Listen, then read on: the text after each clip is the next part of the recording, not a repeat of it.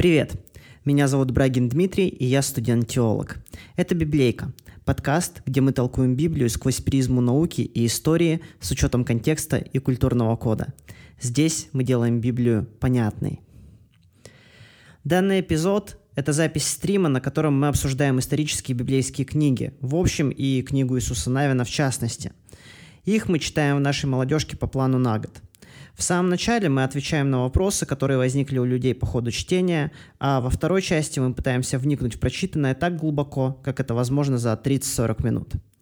В этом выпуске вы узнаете, почему древние люди не видели ценности в объективности исторических событий, как благодаря случайному весеннему оползню вся обетованная земля испугалась израильского наступления, а также про то, как бегством можно повергнуть в панику армию противника – Чудесно. Давайте начинать. А, начнем мы с вопросов.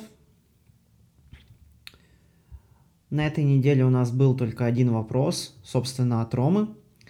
Вот. И прекрасный вопрос на самом деле. А, мы как-то пробежали мимо этого во время того, как изучали Евангелие, но, тем не менее, вопрос реально очень кайфовый. А, звучит он так.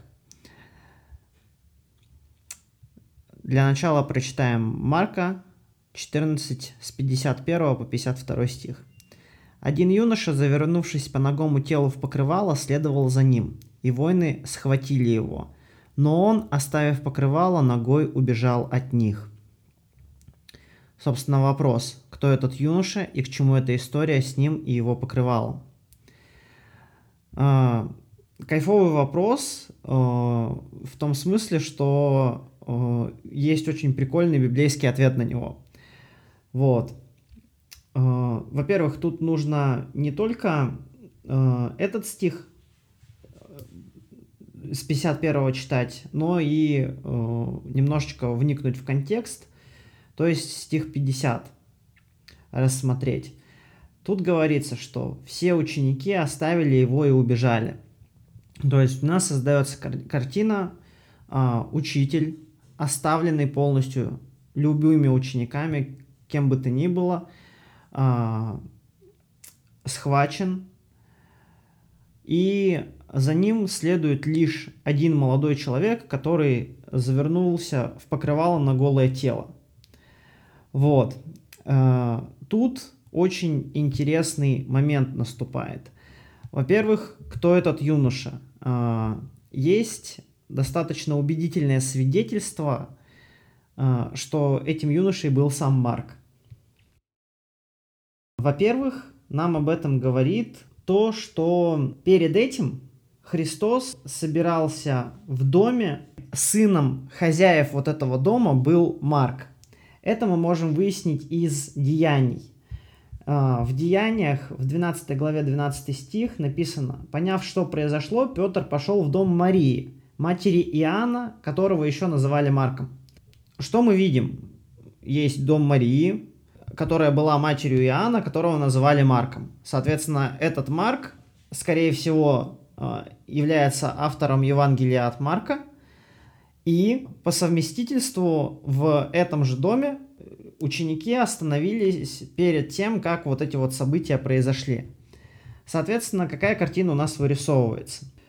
После того, как Христос и его ученики, они окончили пасхальный ужин, Марк, поскольку он был сыном хозяйки дома, он разделся и пошел спать. Вот, к нему подходит слуга э, и сообщает ему о предательстве Иуды. Марк тут же подскакивает, в торопях даже не одеваясь, заворачивается в покрывало и бежит в Гефсиманию, а, чтобы предупредить Христа об опасности. Но когда он туда прибежал, Христа уже взяли. И вот после того, как все ученики уже разбежались, Марк просто продолжает следовать за Христом а, в одном покрывале, ну, то есть как пришел. И его замечают, воины пытаются его схватить, но тот просто оставляет у него, у них в руках покрывало и ногой убежает, убегает. вот. А, тут как бы вопрос еще, зачем его пытались схватить, скорее всего, как потенциального свидетеля, чтобы можно было его допросить.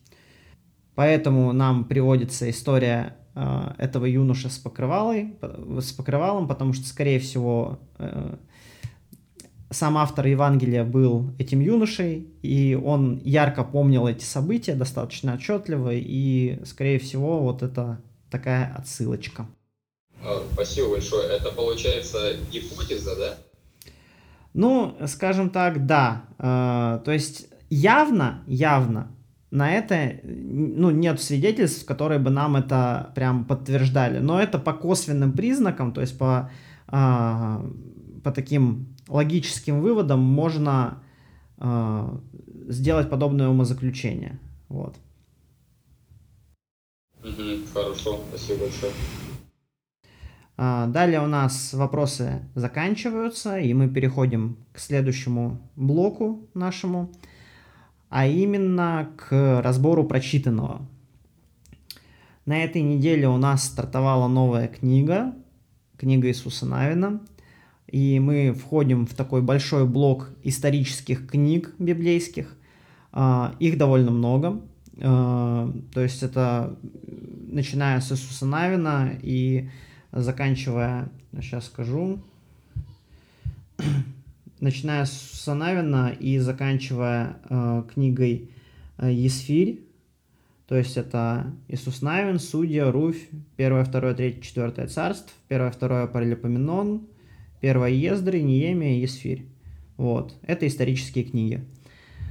А, мы будем с этим блоком довольно долго работать, поэтому нам нужно чуть-чуть э, овладеть материалом, который поможет нам в толковании, и мы постепенненько будем им овладевать. Также у нас будет э, книга деяний. У нас она практически подошла к концу. Вот. Единственное, что, скорее всего, по времени мы ее сегодня не успеем добить. И на, ну, я перенесу определенную часть на, следующую, на следующий созвон. Ну, просто потому что там довольно объемные события, и я не знаю, по какой причине нам столько Ветхого Завета запихивают в план, что я просто не могу обойти данные Ветхого Завета, ну, то есть там просто прям концентрат таких вещей, о которых нужно поговорить в свете того, что мы входим в историческую литературу, да, а, вот, и на деяния может времени чуть-чуть не остаться. Поэтому предупреждаю заранее, скорее всего, деяние мы сегодня не закончим полностью. Итак, Иисус Навин. А, как я уже сказал, Иисус Навин это первая книга среди исторического блока в Ветхом Завете. И тут нужно немножечко объяснить разницу между тем, как мы, как западные люди, понимаем историю, и между тем, как историю понимали люди древние. Это ключевое, э, скажем так, ключевая раз, разница будет э, для нас очень существенна, когда мы будем приступать к толкованию. Вот. Э, мы, как люди западного мышления, привыкли думать об истории как о наборе фактов. То есть у нас есть определенное событие, и, соответственно, мы воспринимаем вот события и, скажем так, логическую цепочку, которая к нему привела и которая из него следует. А, допустим, если мы рассматриваем какое-нибудь э, военное столкновение, да, то мы смотрим на причины этого военного столкновения, допустим, причины Второй мировой войны, да, сама, сама Вторая мировая война как событие или цепочка событий, вот. И, э, скажем, последствия, да, которые э, эта война оказала на, на общество, на, на мир. Вот. Однако, вот это вот событийно-логическое мышление, оно не характерно для людей древних. Для людей древних история — это особый взгляд на события прошлого — что это значит? Начнем с того, что историю писали э, люди, обладающие какой-то грамотностью. Обычно это были придворные царя, либо ну, слуги царя какие-то. И, соответственно, написали они, понятное дело, то, что царю было выгодно. Я сейчас в общем говорю не конкретно об э, исторической литературе израильского народа, а в общем, да. Соответственно, э, писали они то, что было э, царю выгодно. У нас в современном мире подобный жанр назывался бы пропагандой. Это более корректное название для такого жанра. Вот. И по факту вот исторические источники, они были очень такими пропагандистскими. То есть там излагалась, скорее всего, одна позиция с точки зрения одного там, правителя, одного царя. И э, понять истинность э, тех или иных э, событий и тех или иных выводов мы можем только сравнивая один текст с другими текстами, э, текст э, одного времени с последующими и так далее. И это важный нюанс такой, который нам поможет правильно интерпретировать э, и библейские тексты тоже. Вот. Библейские тексты отличаются от вот этих царских, да, э, текстов. Э, отличаются в какую сторону? Дело в том, что, скажем так, израильская литература это богоцентричная литература. То есть э, в центре стоит божество, а не э, какой-то царь или правитель.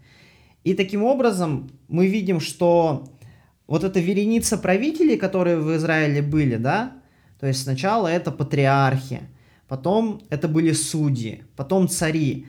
И э, все эти люди, да, они обладали какими-то своими достоинствами, какими-то недостатками, которые явно описываются в тексте. И мы недоумеваем в этом смысле. Почему? Потому что мы сравниваем это с другими текстами э, того периода, и мы такие, ну, из, э, обычно э, царь описывается как непобедимое божество, то есть он, он все, что он не делает, ему это удается. Здесь мы видим, что э, у одного такие-то косяки, у второго такие-то косяки, у третьего такие-то косяки. И для нас непривычно вот это вот отношение к царям как к обычным людям. И у этого есть объяснение. Дело в том, что израильская литература, она богоцентрична. И по факту вот этим вот правителям, которые действуют на протяжении всей истории является сам Бог. Соответственно, э, от его лица как бы написаны вот эти вот книги. И э, поэтому историческая э, литература ветхозаветная, да, то есть еврейская историческая литература, она как бы богооткровенна, то есть Бог, он открывает даже в этих событиях какое-то свое свой взгляд да, на происходящее, свое лицо мы можем увидеть, э, как он, можно сказать, мыслит.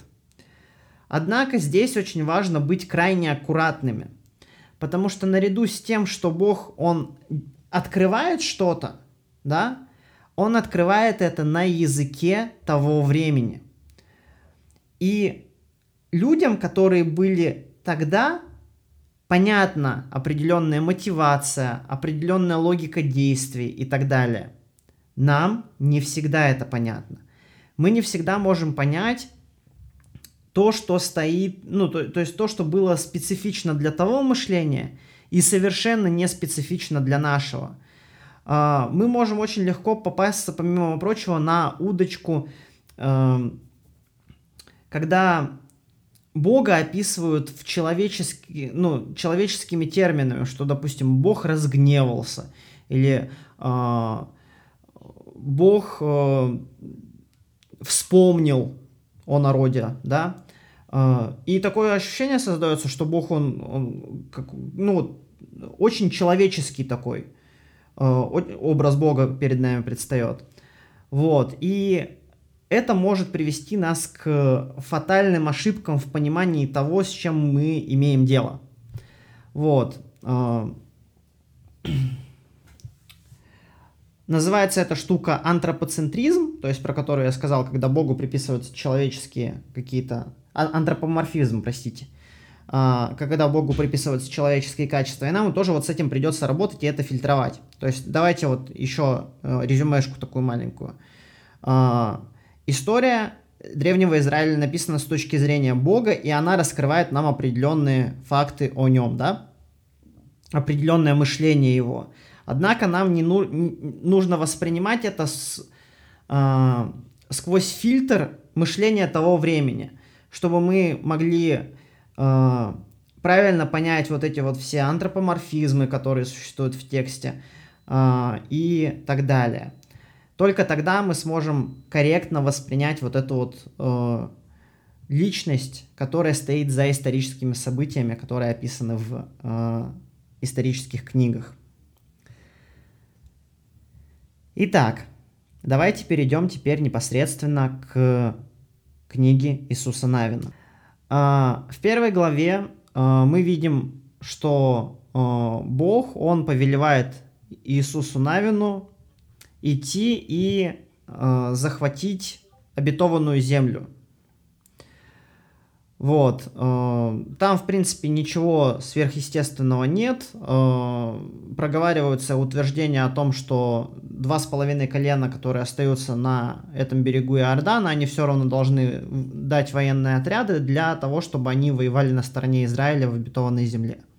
Это, в принципе, такая разминочная глава, которая дает нам контекст для э, глав последующих.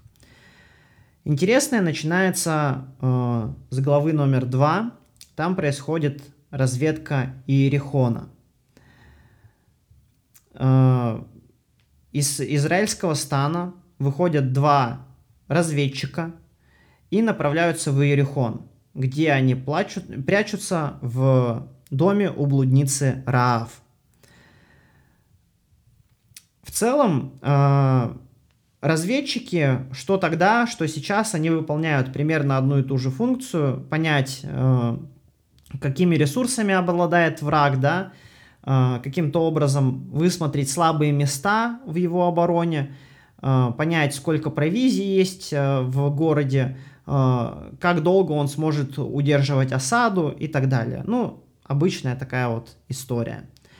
Вот, и в Иерихон посылают двух разведчиков – Э, которые приходят в город и укрываются в доме у блудницы Раав, которая прячет их на крыше среди снопов и говорит властям, которые пришли к ней, э, э, что разведчики, они уже скрылись, они уже убежали.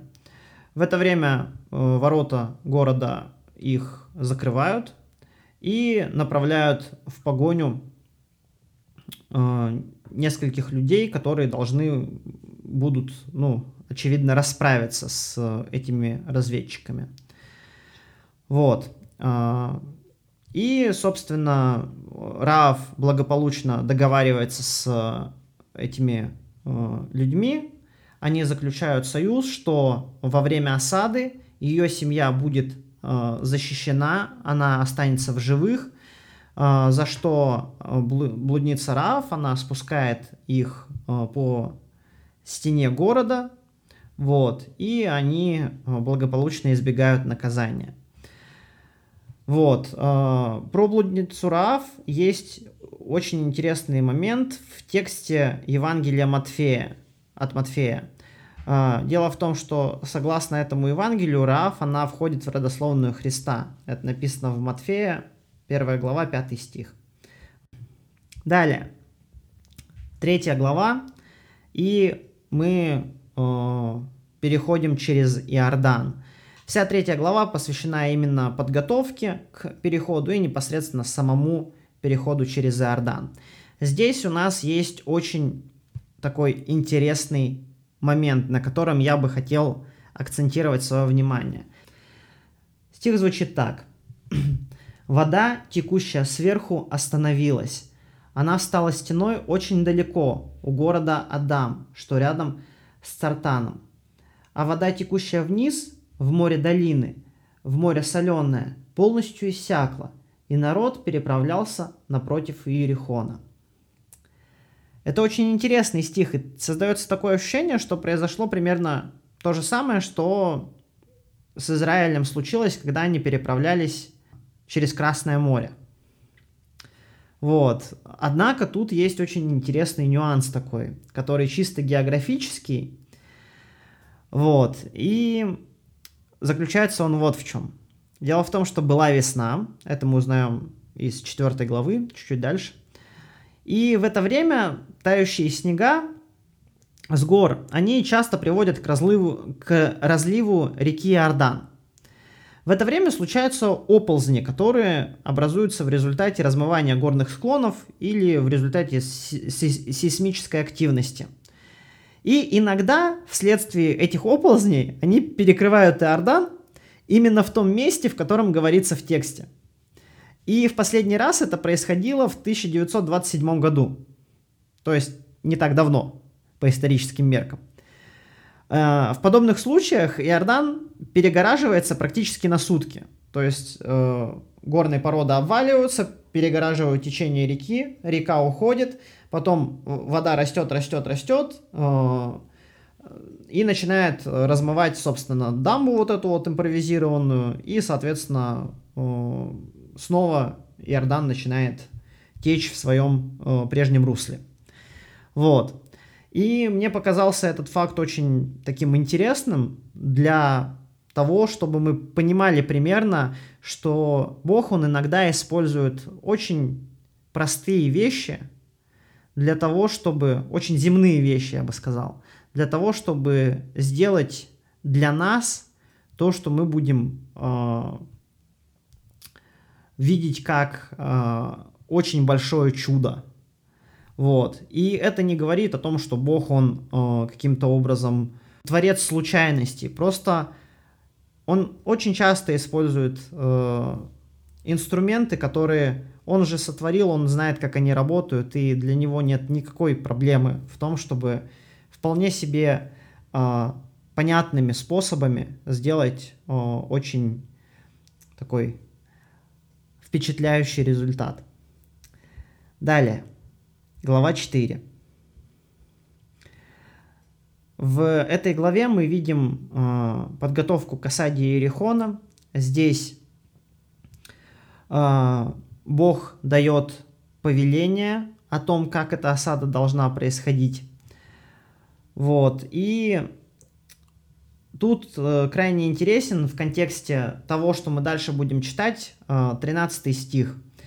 Э, я не разбираю подробно, э, каждую главу, потому что вы и так их читали, поэтому я выдергиваю именно то, что э, может быть э, интересным и может расширить наше понимание того, как все тогда было. Вот, поэтому читайте вместе с нами по плану и будьте в курсе всего, что происходит. А, в четвертой главе крайне интересен 13 стих. Давайте я его прочитаю. Около 40 тысяч вооруженных для битвы переправилось пред Господом в долину Иерихона, чтобы воевать. Здесь в, чё, в чем интерес? Дело в том, что э, сам Иерихон в целом по количеству жителей это 3-4 э, тысячи человек. И это был один из самых крупных городов того времени. И вот смотрите, 3-4 тысячи человек Иерихон – а через Иордан переправляются аж 40 тысяч вооруженных для битвы. И по какой-то причине э, до этого, ну то есть там же еще вот помним, да, во времена исхода, там же разведчики э, из израильского стана ходили разведывать землю. И они очень устрашены были именно видом Иерихона. То есть они говорили, что там просто туда нельзя ходить. Иерихон, напомню, 3-4 тысячи человек жителей. израильтян, ну, судя по тому, что нам, какие данные нам дает э, перепись, около двух миллионов человек. Вот. Э, против трех-четырех тысяч. Что крайне странно, что вот эти вот э, 2 миллиона боятся какого-то очень маленького локального города по сравнению с толпой, которая Израиль из себя представляет. Окей, странно и странно, но что нам с этим делать? Дело в том, что есть гипотеза, э, достаточно обоснованная, которая говорит нам следующую тезис, что, скорее всего, э, слово «тысяча», которое вот э, мы имеем в переводе с еврита, оно иногда означает военный отряд. И понятное дело, что военный отряд это не тысяча человек. Ну, понятное дело, что сейчас есть такие военные отряды, но тогда это был, были, ну, то есть это целая армия, тысяча человек, это прям, ну, там можно было очень много наворотить с такой армией. То есть, а тут имеется в виду военный отряд, то есть не 40 тысяч человек, а 40 военных отрядов. И это достаточно близко к истине, потому что мы дальше чуть-чуть будем читать, мы тоже столкнемся с вот этим словом «тысяча», да, и там это будет э, очень понятно, по какой причине есть вот такая вот гипотеза, что слово «тысяча», оно означает военный отряд. Но это будет у нас чуть-чуть подальше. Вот. А, я чуть-чуть соврал по, по отношению к населению Ерехона, я аж в два раза завысил. Там полторы-две тысячи человек было на тот момент. Вот, окей.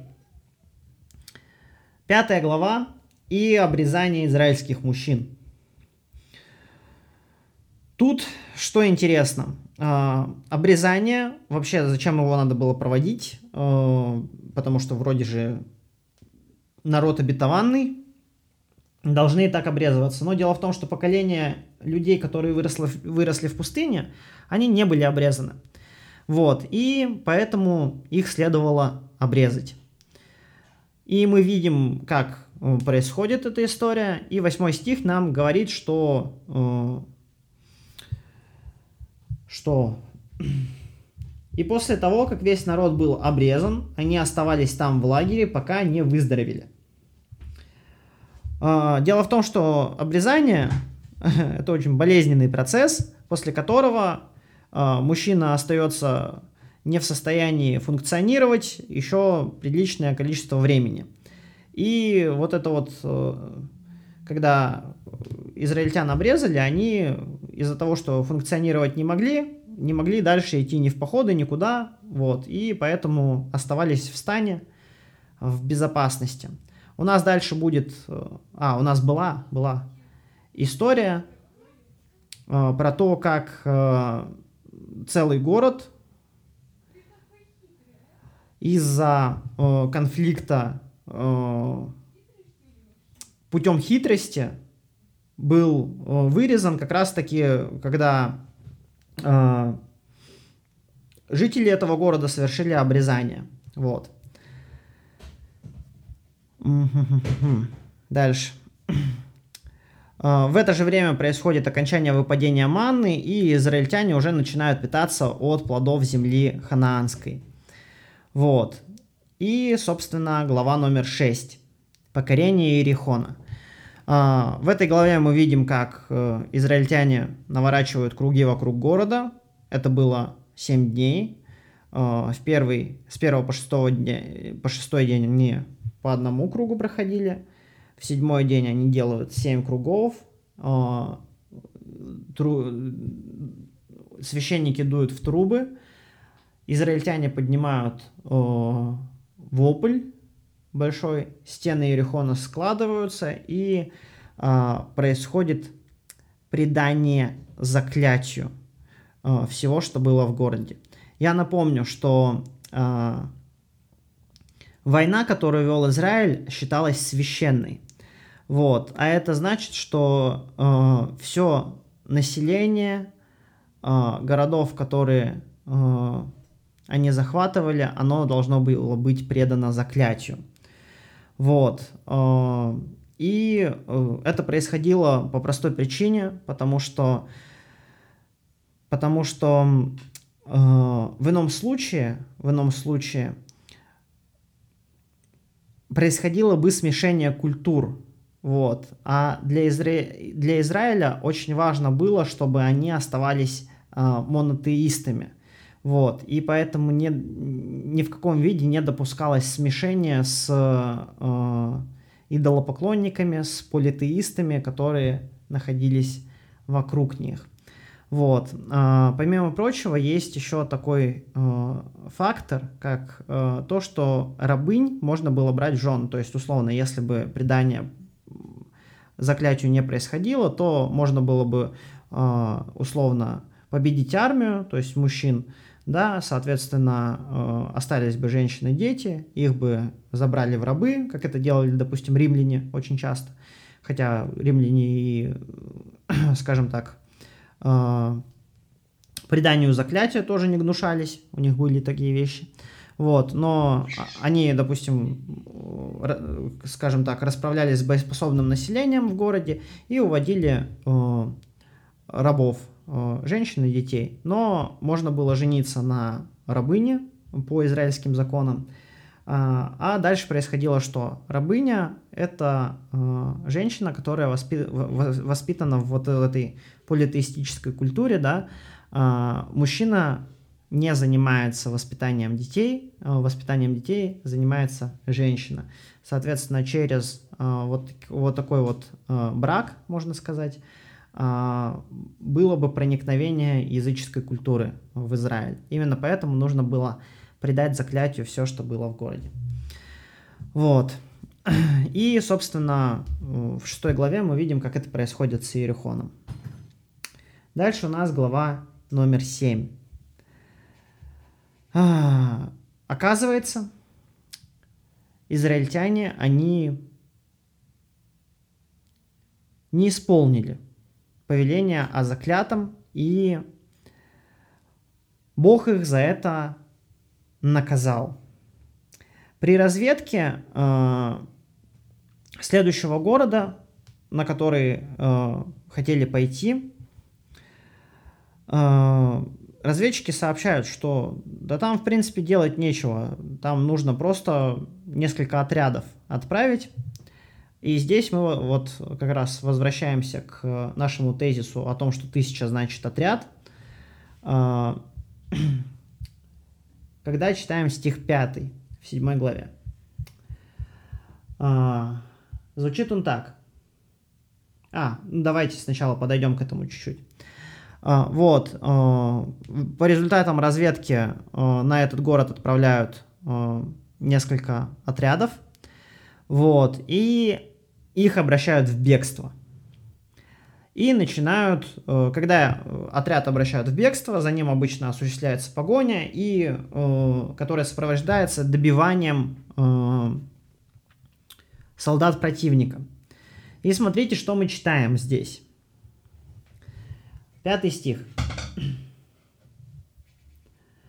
Около трех тысяч человек отправилось туда, но жители Гая обратили их в бегство.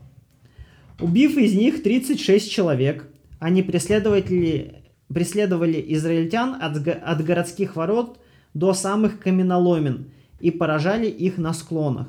От этого сердца народа ослабели и стали как вода.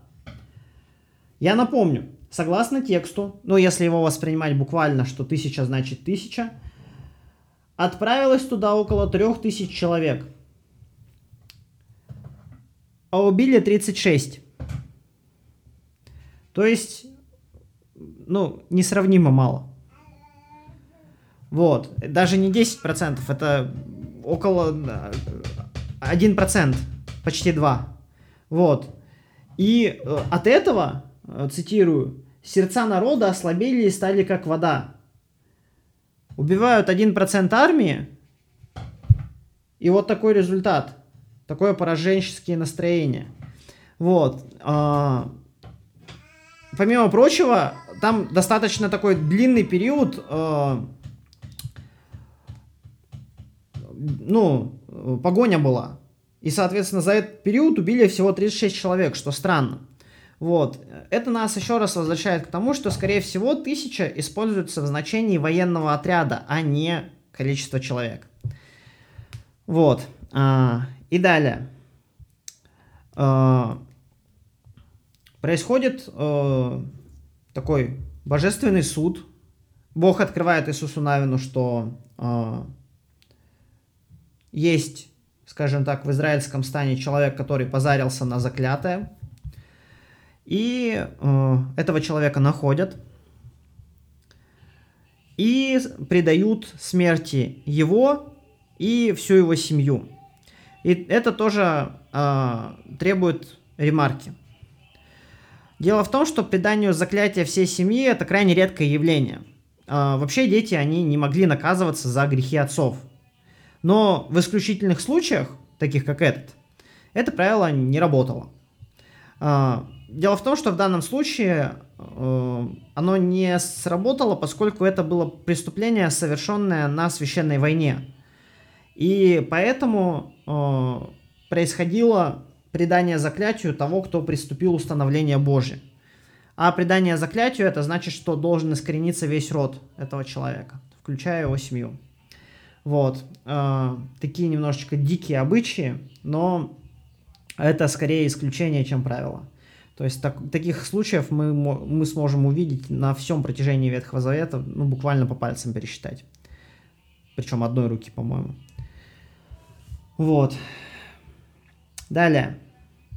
Глава 8. После того, как... Э, после того, как э, мы видим, что э, заклятое отмщено, да, то есть э, человек, который нарушил установление, он понес наказание. Мы видим, что происходит захват города, вот этого, город назывался Гай, а, и захватили его с использованием очень такой интересной военной хитрости. А, те, кто читали текст, они прекрасно знают про эту военную хитрость, но для тех, кто, может быть, не успел, я расскажу про нее. Израильтяне делятся на, делят свою армию на два отряда. И ночью под покровом темноты одна часть э, уходит за городские стены, становится сзади города, а другая армия, другая часть армии подходит к воротам города, э, ожидая, что там они примут бой. Соответственно, э, жители Гая выходят для того, чтобы дать бой из- израильтянам, и те по предварительной договоренности начинают изображать бегство. Напомню, э, главой раньше э, жители Гая наглухо разбили отряды израильтян, которые пришли захватывать город. Соответственно, тут они, воодушевленные уже э, победой, которая у них практически в кармане, они полностью выходят из города, все боеспособное население – и пускается в бегство за израильтянами, которые изображают бегство. В это время отряд, который стал сзади города, его не было видно, понятное дело, вот, они заходят в город, который вообще с открытыми воротами. ну, то есть настолько мер предосторожности не знают люди. Вот. Они заходят в город, который с открытыми воротами, сжигают там все э, дотла и выступают э, в погоню за э, жителями Гая, которые преследуют э, вторую часть их армии. Вот. Жители Гая, видя, что их город горит, э, впадают в панику и зажатые между двумя армиями, э, двумя частями армии Израиля, они просто погибают в сражении. Вот, вот такая военная хитрость. Это, конечно, не римские военные хитрости, но уже очень даже неплохо. Вот. И, собственно, здесь мы видим в 30 стихе очень интересную вещь, помимо всего прочего. Видим мы вот такую штуку в 30 стихе. Иисус э, строит жертвенник Господу и э, переписывает установление закона, который дал Моисей, на каменные, на, на, на камни, короче. вот, на каменные скрижали. И он начинает читать закон перед народом. Для нас это довольно странная история. Мы как бы больше... Когда есть такие эпизоды, когда мы видим, что кто-то читает закон, то мы воспринимаем это типа как проповедь на вос... в воскресенье. то есть, что выходит спикер, открывает э, там, что, книга, скрижали, сверток, берет камень, начинает с него читать текст какой-то и потом дает какое-то толкование на него, да, то есть проповедь рассказывает. Но это не совсем так в случае Израиля. Дело в том, что в Израиле было крайне мало грамотных людей, что, ну, как бы не мудрено для того времени. Вот. И из-за этого практически вся информация, в том числе религиозного толка, она передавалась с помощью устных чтений. И когда э, говорят, что кто-то читает закон, то это было прям кто-то читает закон. То есть выходил там один из немногих грамотных людей э, в народе, брал э, книгу, сверток, камень, э, то, на чем было написано закон, и начинал читать вслух. Э, дело в том, что э, вот, этот вот, вот это понимание того, что культура была устной, она очень э, это понимание, оно очень важно для нас. Дело в том, что мы воспитаны в культуре письменной. То есть мы вообще, в принципе, не можем мыслить себя без каких-то письменных источников и так далее. Для нас э, все, что э, написано пером, его топором не вырубишь. То есть ты, типа, написал текст, это как бы декларация твоего мнения. И как бы иногда даже то, что вот кто-то что-то говорит, да, оно не воспринимается... Э, с такой же авторитетностью, как когда кто-то что-то пишет. Вот, допустим, если кто-то э, из, э, скажем так, политиков, да, он может что-то сказать, и это не будет иметь значения практически. Очень важно, чтобы он вот это вот, то, что он наговорил, подтвердил в виде законопроекта, и только тогда это будет иметь силу. Мы воспитаны в этой культуре. И очень важно, чтобы мы, э, когда работаем с текстами древними, мы чуть-чуть отделались от этой культуры. По какой причине? По той причине, что в Израиле культура была устная, и культура передачи закона, она тоже была устная. Именно поэтому э, у евреев было много поэзии, потому что э, запомнить кучу несвязанного текста очень сложно, но когда это в форме рифмы, уже проще. Вот. И, э, в принципе, евреи, они при, привыкали запоминать достаточно большие объемы информации на слух. Именно поэтому у нас очень мало источников э, письменных э, времен первых э, христиан, первых верующих. Почему? Потому что тогда в христианство обращались в основном люди, которые были из иудаизма. Вот. И в целом э, Евангелия, они распространялись по тому же самому принципу. То есть садился человек, он читал просто, э, ну, один из немногих грамотных, и читали просто то, что вот, допустим, Евангелие от Матфея, Евангелие от Марка и так далее. Их копировали, но копировали очень в ограниченном количестве, так, чтобы хватило тем, кто умеет читать для того, для устного чтения. Потому что еврейская культура была устной, а не письменной. Вот. А потом, когда э, множество греков уже стало приходить э, в христианство после э, указа императора Константина, тогда уже э, началось вот этот вот бум э, переписывания текстов. И тогда мы начинаем в раскопках находить очень много э, источников, то есть э, очень много текстов которые, с Евангелиями и так далее, которые вот мы можем э, уже, скажем так, пощупать и оценить но мы очень недооцениваем вот это влияние э, устной культуры, которое в Израиле было. В девятой главе у нас есть очень интересный текст. Э, она вообще очень интересная. Дело в том, что жители одного города, Гаваона, они хитростью вынуждают э, израильтян заключить с ними клятвенный союз. То есть они приходят под видом путников, которые очень далеко э, живут, и э, ну, вынуждают израильтян, говорят, заключите с нами союз о том, что мы будем, мы не будем друг другу врагами. Вот. Э, израильтяне делают это, не спросив у Бога. и дают им клятву, что они их не тронут. И после этого выясняют, что они, оказывается, живут вот тут вот недалеко. А Бог им сказал, ну, типа, заклятию предать всю землю. И они решают, что жители Гаваона они не будут предавать заклятию, потому что они дали им клятву, что они их не тронут. А клятвы э, в древнем мире очень важная штука. Э, какую, ну, то есть, что, какое значение они имеют? Дело в том, что когда ты клянешься, э, это как бы значит, что ты э, говоришь от лица своего бога. И, соответственно, если ты поклялся не тронуть, но при этом трогаешь, лишаешь жизни, это значит, что ты нарушаешь клятву, которая дана от лица твоего бога. То есть твой бог получается балабол. И израильтяне, они не стали на это идти и просто сделали э, гаванитян э, дровосеками и водоносами. Это очень тяжелая работа, которая выполнялась при храме. И вот э, таким образом они поступили с жителями Гаваона. Вот.